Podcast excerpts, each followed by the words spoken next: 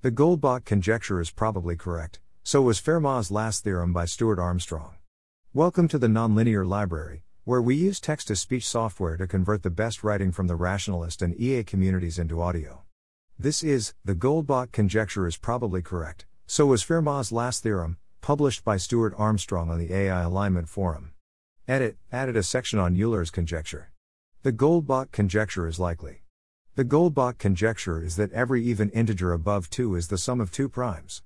For example, four, two, two, six, three, three, eight, five, three, and so on. Though this is a mathematically precise statement, we can talk about the probability of it being correct. How so? Well, by the prime number theorem, the probability of a random number less than n being prime is one. Log n dot. So if we sum up all the primes less than n, we get n log n two. Different sums, these sums will be less than two n. So, is n itself is one of these sums? Well, the probability that it's not the total of any given sum is one minus one, two n. Semicolon therefore the probability of it being the total of none of the sums is one minus one, two n n log n two one minus one two n two n n two log n two one e n two log n two. So the probability of n being the total of such a sum is roughly one minus e minus n two log n two. Therefore, the probability of all numbers n being the total of such a sum is roughly p two n two one minus e minus n two log n two. Now, the infinite product p two converges to a non-zero number if and only if the sum n one e minus n two log n two converges to a finite number. That series can be seen to be convergent, for example, by noting that e minus n two log n two one n two for large enough n, and using the comparison test. If use computers to get an estimate of p two, we get a pretty low probability. However, most of that improbability mass is on the low numbers, and the Goldbach conjecture has been tested up to four times ten, eighteen. Dot. So, if we assume it's valid up to one thousand, we numerically get p one thousand n one thousand one minus e minus n two log n two zero point nine nine six one. So the Goldbach conjecture is pretty likely, and the more examples we discover where it holds, the more likely it is to hold all the way to infinity. Probabilities of logical facts. The above reasoning seems dubious. The primes are not defined by random sampling among the natural numbers. Quite to the contrary, they come from a mathematical rule of extreme precision. So what do these probabilities mean? Let x be an infinite set of numbers, selected from the natural numbers in a way that looks like the prime number theorem, for example the n th number is approximately n log n dot.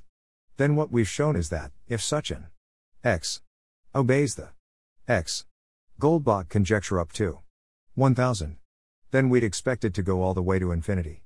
Thus the Goldbach conjecture can be restated as in terms of sums of two elements. The prime numbers behave like a typical sequence selected in a prime-number theorem way.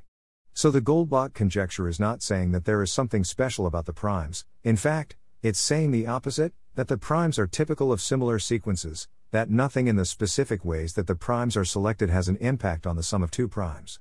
So the Goldbach conjecture is essentially saying there is no obstruction to the primes being typical in this way. One obstruction.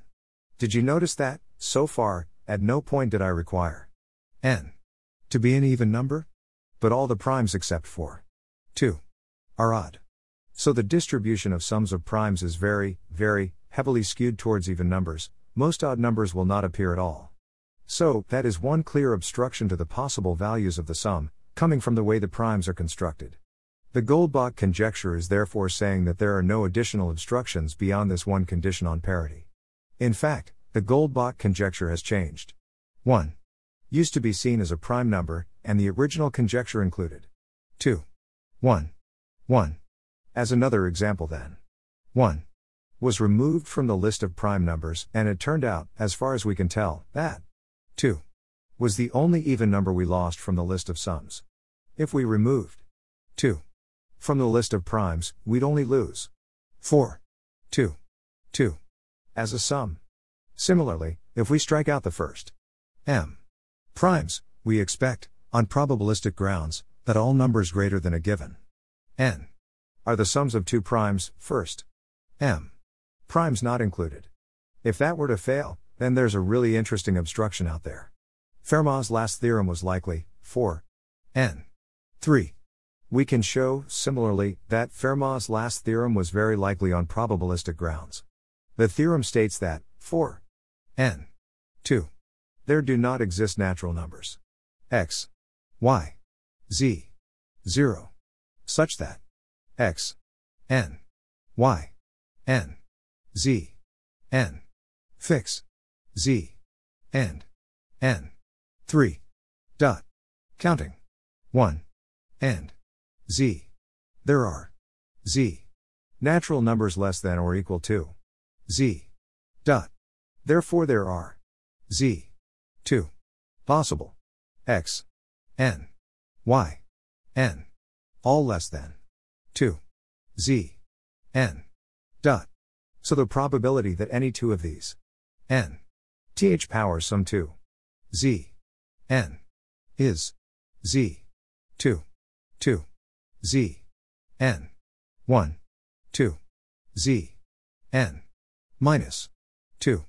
So the probability that there are no z such that z n x n y n is p two n z two one minus one two z n minus two.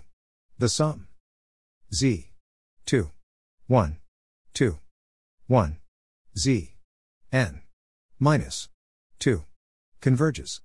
Moreover, we could also sum over n z two n four one two one z n minus two z two one two z minus two one one minus one z dot.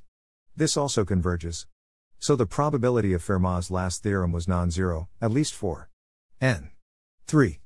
Semicolon add on the fact that the theorem was proved for many n and checked for many x, y, and z means that, even before it was proved, it was very probable it was correct.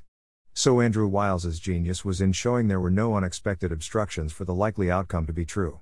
That's why the proof is so hard. He was trying to prove something very likely, and show an absence of structure, rather than a presence, without knowing what that structure could be.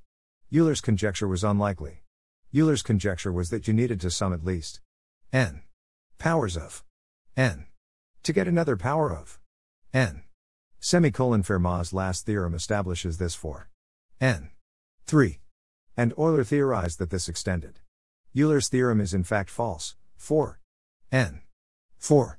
We have three fourth powers that sum to another fourth power as ninety-five thousand eight hundred. four. two hundred seventeen thousand five hundred nineteen. four.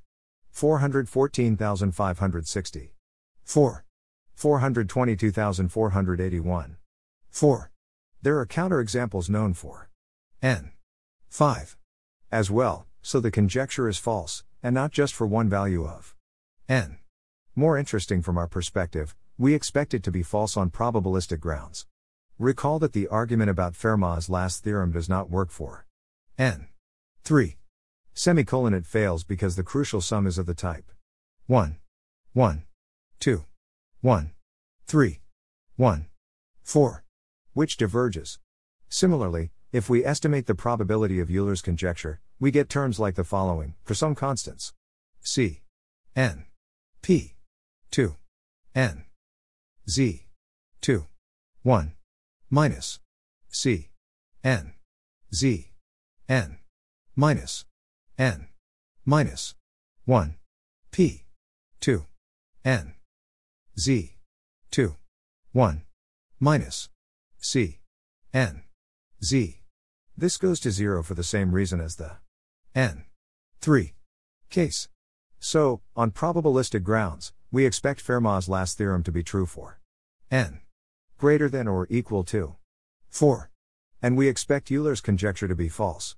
The only unexpected result here is that Fermat's last theorem and Euler's conjecture are true for N three. Dot. So something about the structure of the problem for N three is moving the result away from the probabilistic outcome. The Stuart conjecture. Based on what I wrote about Euler's conjecture, I'll hazard a conjecture myself, which I believe to be true on probabilistic grounds. Namely that if there are k integers, whose n th power sum non-trivially to another n th power, then k is greater than or equal to n two. Fermat's last theorem shows this is true for one, two, three, four, five, and six. Thanks for listening. To help us out with the Nonlinear Library or to learn more, please visit nonlinear dot org.